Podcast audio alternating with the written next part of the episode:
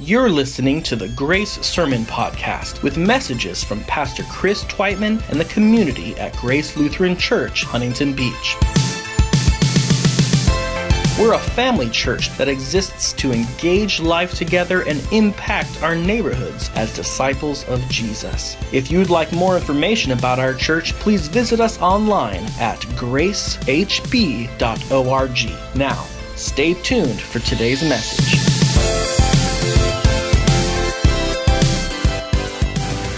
Want to invite you to open up your Bibles to the book of Micah, chapter 5. You're using the Pew Bible, it's on page 636. That Pew Bible, by the way, if you don't have a Bible or you have someone in your life who needs a Bible, take it. It's our gift to you this morning. If you're going to be a little bit techie and you use the YouVersion Bible app, follow those instructions on the screen.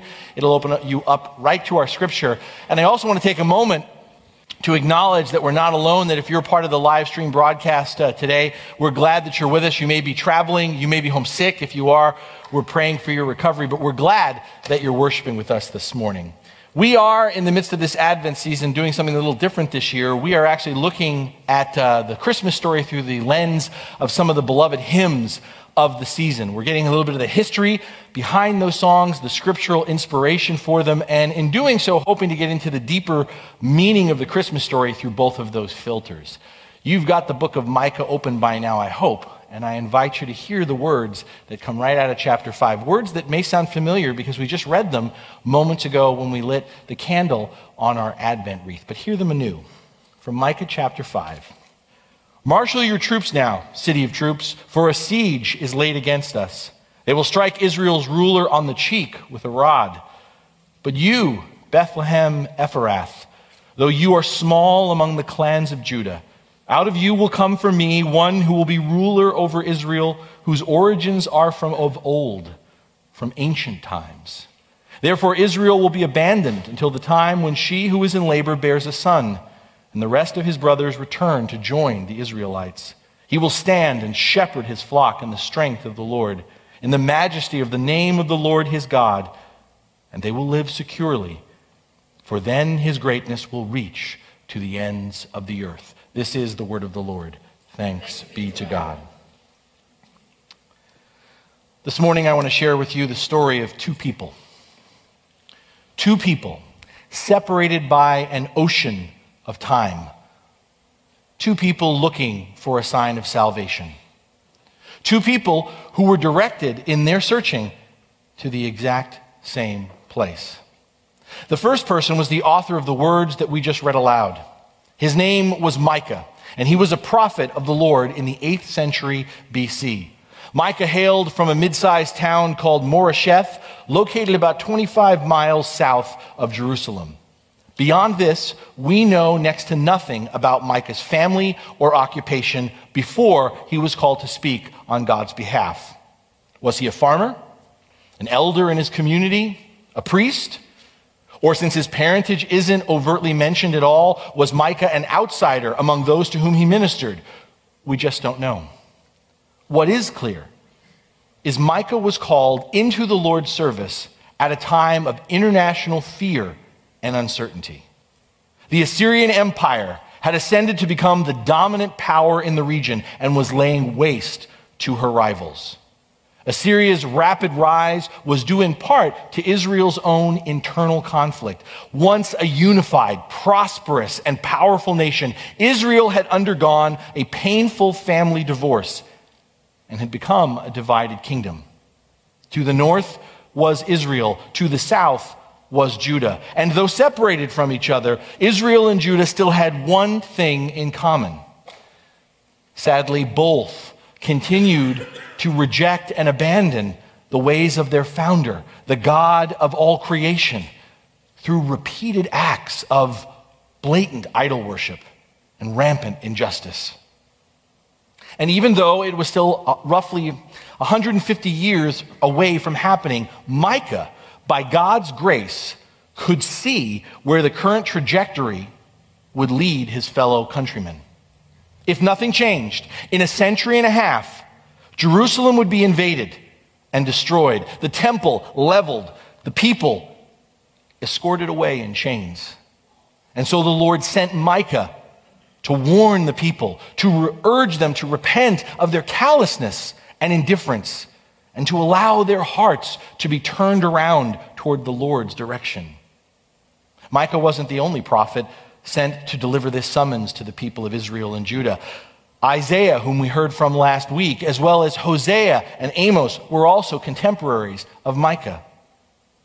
And yet, despite multiple prophets being sent to the people, God's message fell on deaf ears and hard hearts. Things didn't get better, they got much, much worse. A people, a people who had been set apart to be a holy nation, a light unto the world, instead became a reflection of how God's people should not live. Exploitation of others, the widow and the orphan, eclipsed acting justly on behalf of those who were most vulnerable. Mercy towards the poor and the refugee was ignored for the sake of safety and security. Arrogance toward the ways of the Lord replaced a posture of humble service. In all the messages that he delivered on the Lord's behalf, Micah was looking for a sign of salvation among his people. But at first, there was none to be had. Another man, the second man I'd like to introduce you to this morning, found himself on a similar search more than 2,000 years later. His name was Philip Brooks, and he was the rector, the pastor of the Holy Trinity Church in Philadelphia. Much like Micah, Brooks served the Lord's people during a turbulent and trying time. Much like Israel once found herself, the United States was in the throes of civil war. Brother was fighting against brother. The nation was being ripped apart by the prolonged and bloody conflict. Citizen morale was at an all time low. Everyone knew someone who had been killed in battle. On Sundays, droves of women dressed in black, the color of mourning, filled the pews where Brooks had been called. Their grieving presence over the death of a husband or a son cast a long shadow over the worship of the gathered community. Week after week, Brooks ascended into the pulpit and tried to offer words of comfort, hope, and inspiration from the scriptures. And in between the Sundays, Brooks regularly visited and cared for those who were left orphaned and widowed by the conflict. If you know your history, you know eventually the fighting ceased, but not before one final shot was unexpectedly fired in Ford's Theater, murdering the President of the United States. On the very day, the Pullman car funeral procession carrying the body of Abraham Lincoln, assassinated in Washington, D.C., only eight days earlier, stopped to lay the president's body in state in Philadelphia's Independence Hall just down the road, Brooks set aside his sermon for the day to speak to a reconciled and yet to be reconstructed nation in mourning. His message that day, as we would say in our time, went viral and brought great attention to that young preacher. But the war, though, had taken its toll on Brooks. Like countless others, his heart was heavy in the aftermath of so much brutality, so much destruction, so much loss. Having witnessed how it literally tore apart communities and families, culminating in the death of their president, Brooks was exhausted physically, emotionally, and even spiritually. And so in December 1865, Brooks took a year long sabbatical and made a pilgrimage to the Holy Land, where he hoped to renew his spirit. And while his journey started in Jerusalem on Christmas Eve, Brooks decided to distance himself from the thousands of other pilgrims. Borrowing a horse, he went unaccompanied for a ride and headed southwest toward the hill country of Judea. Like Micah, but in a much different way, Brooks was searching for a sign of salvation. Two people, separated by oceans of time, looking for a sign of salvation. Two people who were directed in their searching to the very same place Bethlehem. Micah, of course, first got word of the significance of Bethlehem. Micah was looking for a sign of salvation that he could not find among the people. And then, then, in the midst of the repeated message of coming judgment upon the people that he was giving because of their continued rebellion against God, the Lord whispered something extraordinary into Micah's ear. You heard it. We read it together. Despite witnessing the people being flagrant, unrepentant violators of their covenant relationship with God, Micah was still given a reason to have faith exile would not be the last word for Israel and Judah. Someone was coming who would shepherd the flock in the strength of the Lord. Someone was coming who would clean up the mess that had been made once and for all. Someone was coming who would make all that is wrong right and renew the whole of creation. Someone was coming who would save not just Israel, but his salvation would cover the ends of the earth. Someone was coming who would be our peace, our everlasting peace in this fallen and fearful world. This someone who was coming would be more than just another ruler. This would be the one whose coming forth is of old, Micah was told, from ancient days. In other words, this someone who was coming was the long awaited Messiah, the promised descendant from David's line who would reign forever. And it was Micah who was told where to look for this sign of our salvation, the place where the anticipated Savior of the world would be born. And it was in a village called Bethlehem Ephrath. That last name of Ephrath distinguished this place from other towns named Bethlehem. And if you know this, you maybe have heard this before. The name Bethlehem breaks down into two parts. Beth is the Hebrew word for house. Lahem is the Hebrew word for bread. Bethlehem, therefore, means house of bread. And it was, too. Even to this day, Bethlehem is fertile territory, a place where olives, grapes, and grains are richly harvested. It was here, in the breadbasket of Judea, that Micah found the sign of salvation for which he had been looking. Here in Bethlehem, the house of bread, Micah was told the bread of life, the one who would be called Jesus the Christ, would be born. On the other side of that prophecy, long, long, long after Jesus came unto us upon a midnight clear and the earth stood still, a pastor named Philip Brooks had on Christmas Eve, you'll remember, jettisoned the crowds, taken a horse, and headed southwest. War torn and exhausted, Brooks, like Micah, was searching for a sign, a reason for his faith in the Lord. And like Micah, Brooks ended up in Bethlehem. As the evening approached, he found himself coming to the fields where he imagined certain shepherds had been keeping watch over their flocks by night. Once, long ago, they had been divinely directed to Bethlehem to find the child wrapped in swaddling clothes, lying in a manger. And that night, Brooks felt a kindred tug to follow in the footsteps of those shepherds. And so he quickly made his way into town to find the place of the Savior's birth. On Christmas Eve in 1865, as Brooks rode and walked the streets of Bethlehem, the population numbered several thousand much larger than the hundreds who occupied the town at the time of Jesus' birth.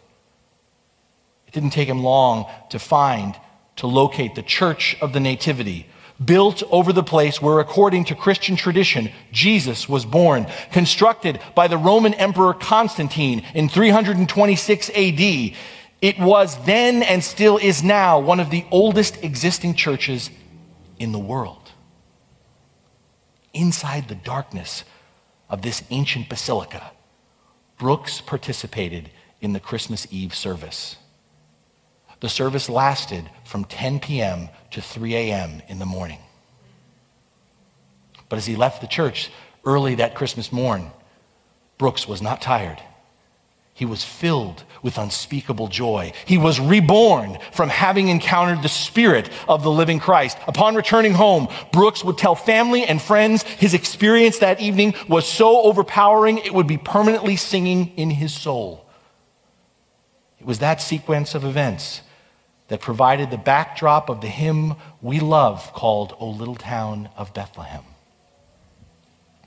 However, interestingly, Brooks didn't write this carol until three years later. Desiring a new song for the children in the church to sing as part of the annual Christmas program, he put words to paper in reflecting back on his experience of visiting the place where Jesus was born. And once he had the words, he needed a simple melody to go along with his lyrics. So he gave a copy of the song to Lewis Redner, a wealthy real estate broker who also just happened to be the organist for the church. Finding just the right melody proved to be challenging for Redner.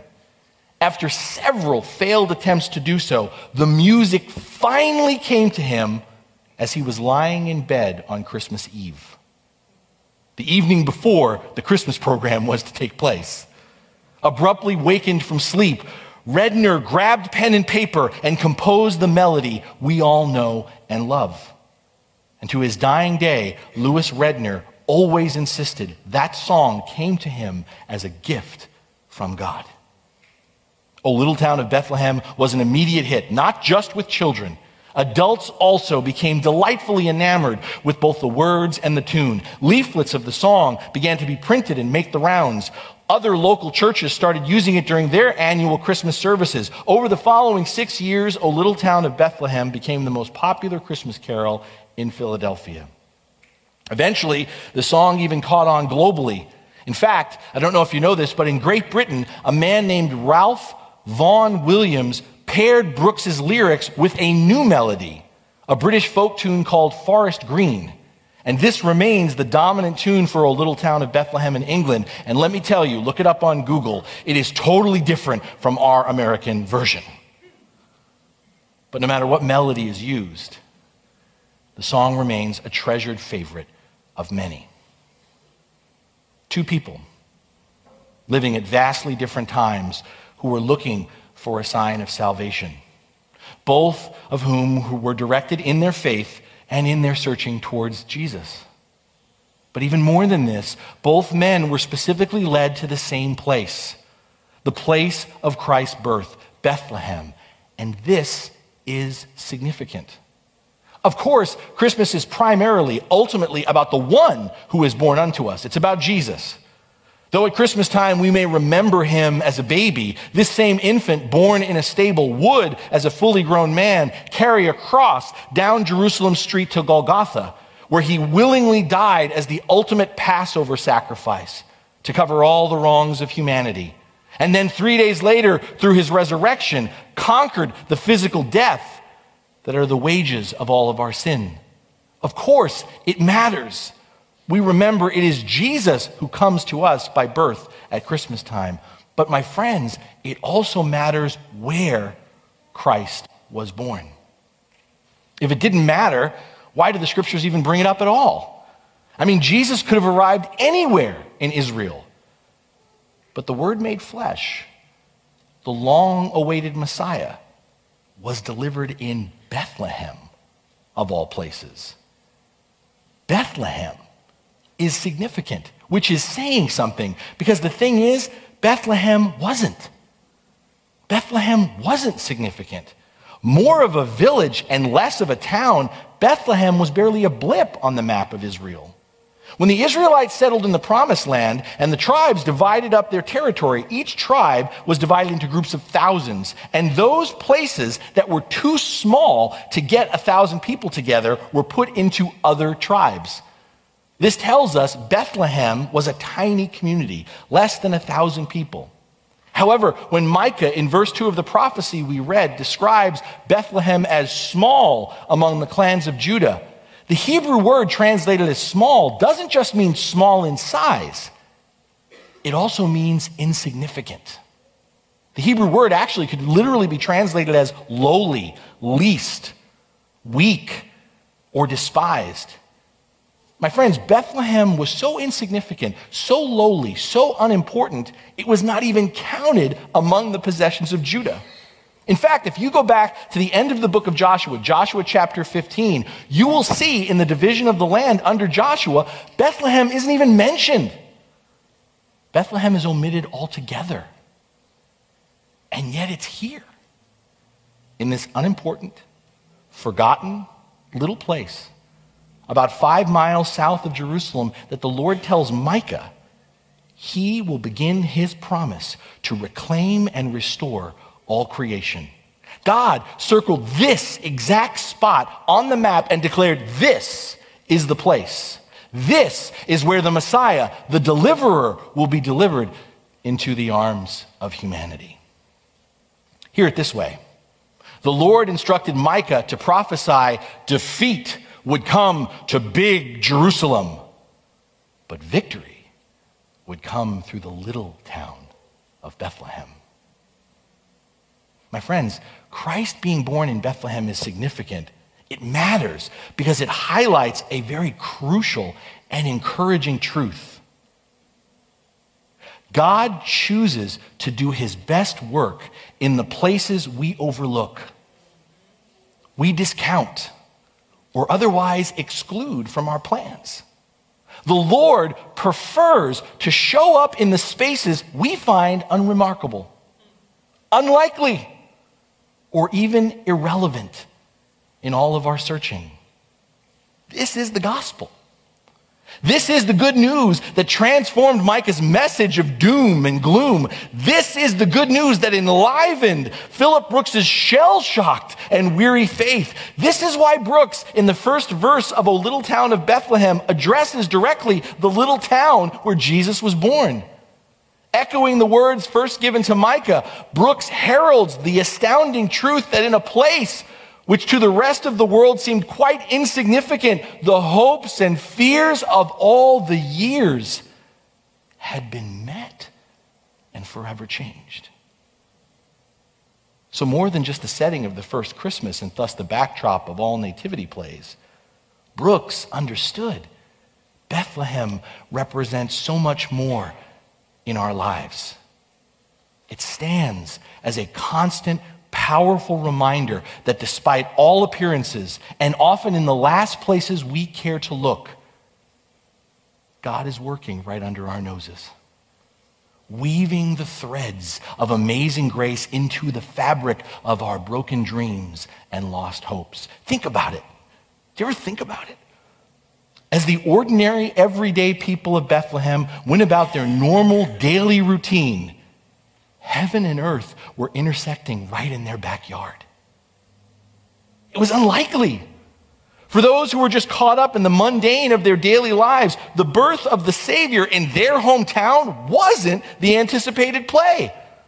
And yet, God made this unexpected move that altered the course of human history, both immediate and future, and onwards into eternity.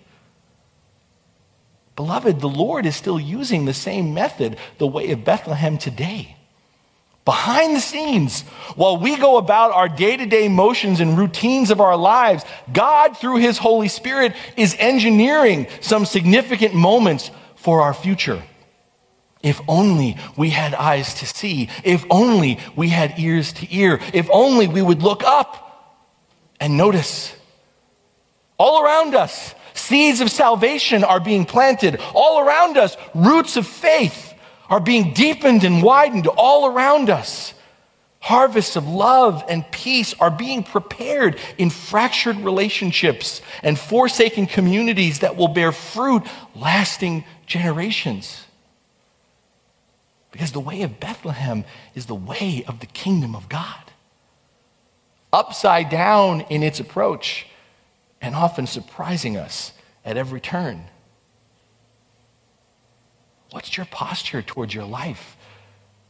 Are you cynical or are you willing to be surprised?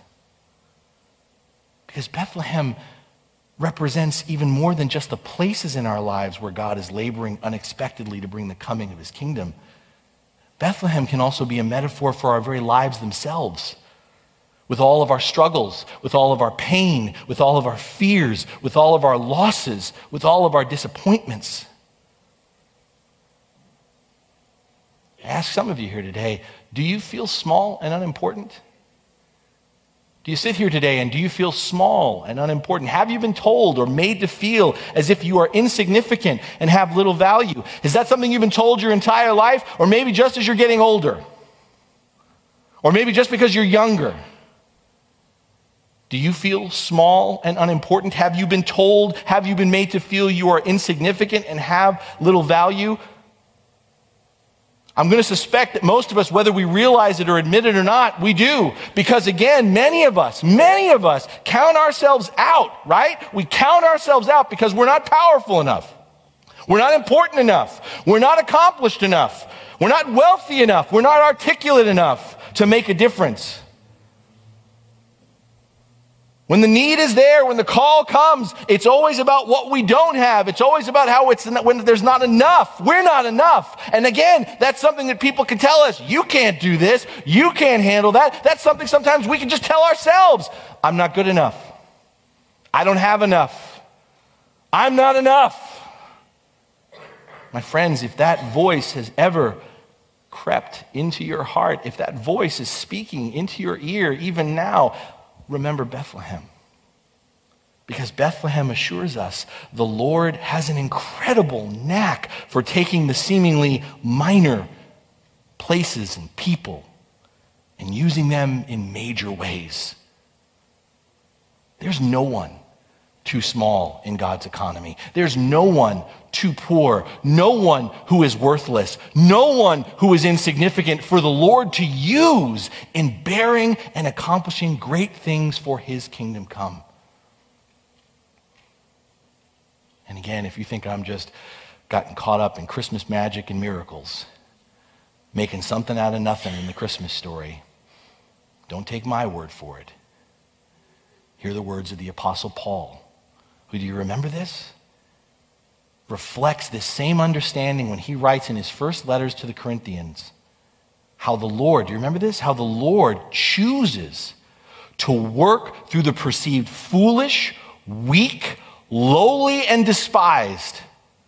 The weak, foolish, lowly, and despised. That's where the Lord chooses to work in order to shame the so called wise strong and proud. And Paul says the Lord does this in order to nullify the things that are. In other words, to nullify the way of the world as we know it.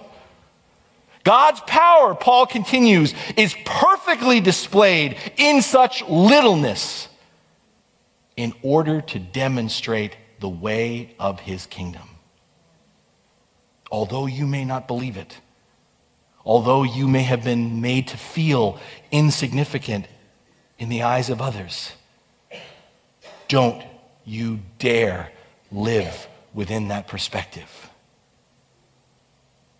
Whoever you are, wherever you find yourself, whatever you are able to do, know that to the Lord our God, you are significant. You are worth divinity becoming flesh. The things you don't have are not what define you or your capacity. We're at a time of year where I know much of it is wrapped up in generosity and cheer in the giving and getting of gifts, but the underbelly of the giving and getting of gifts can also feed a lie, a lie that we have to get more in order to be more, that we have to give more in order to be more, that somehow we can merit, we can earn, we can finally get enough to be able to make a difference. And that's a lie. It's a lie that we can get wrapped up around in, in our lives. You don't, you're not defined. Who you are is not defined by what you don't have or do have. What you don't have doesn't define you or your capacity. Your identity is in Christ's claim upon your life through the manger and the cross. You are enough already. That is the declaration of the manger and the cross. And as for your capacity, Your capacity is not going to increase based upon what you get or what you give in worldly means. Your capacity has an eternal, inexhaustible limit because the Spirit of the Lord is upon you. And through the Spirit of the Lord, you can trust when we speak of capacity. In the Spirit of the Lord, you can trust that you can do all things through Christ who strengthens you. Is that how you see your life? Is that how you see this world? You don't have to be somebody in the world's eyes in order for the Lord to work in and through you to bring goodness to others. Hear that. You don't have to be somebody in the world's eyes for the Lord to work in and through you to bring goodness to others. You simply need to be willing and available. Are you willing? Are you available? Do you remember Mary's words? Let it done be done unto me, your servant. Do you remember Isaiah's words? Here I am, Lord, send me. Are you willing? Are you available? If you are, don't underestimate the power of a small act of kindness, a smile an arm around the shoulder, a quick phone call, a small bag of food, or whatever the Lord calls and equips you by His grace to do. To you, it may seem like nothing. Others around you may see, what's the big deal? What difference can that make? To you, it may seem like nothing. Others around you may discount it. But to those who receive it, to those who God blesses through your availability and obedience, that act, no matter how small, like Bethlehem, can change the trajectory of their life. The trajectory of a life. Are you willing? Are you available? With all its talk of silent nights, dark streets, and mortal sleeping, Philip Brooks's sweet lullaby of Christ's birth captures the good news of how our God delights in using the Bethlehems of life, small, seemingly inconsequential moments, and so called little people in big ways. I mean, this is how Jesus first came into our world. This is how God continues to be with us in Christ.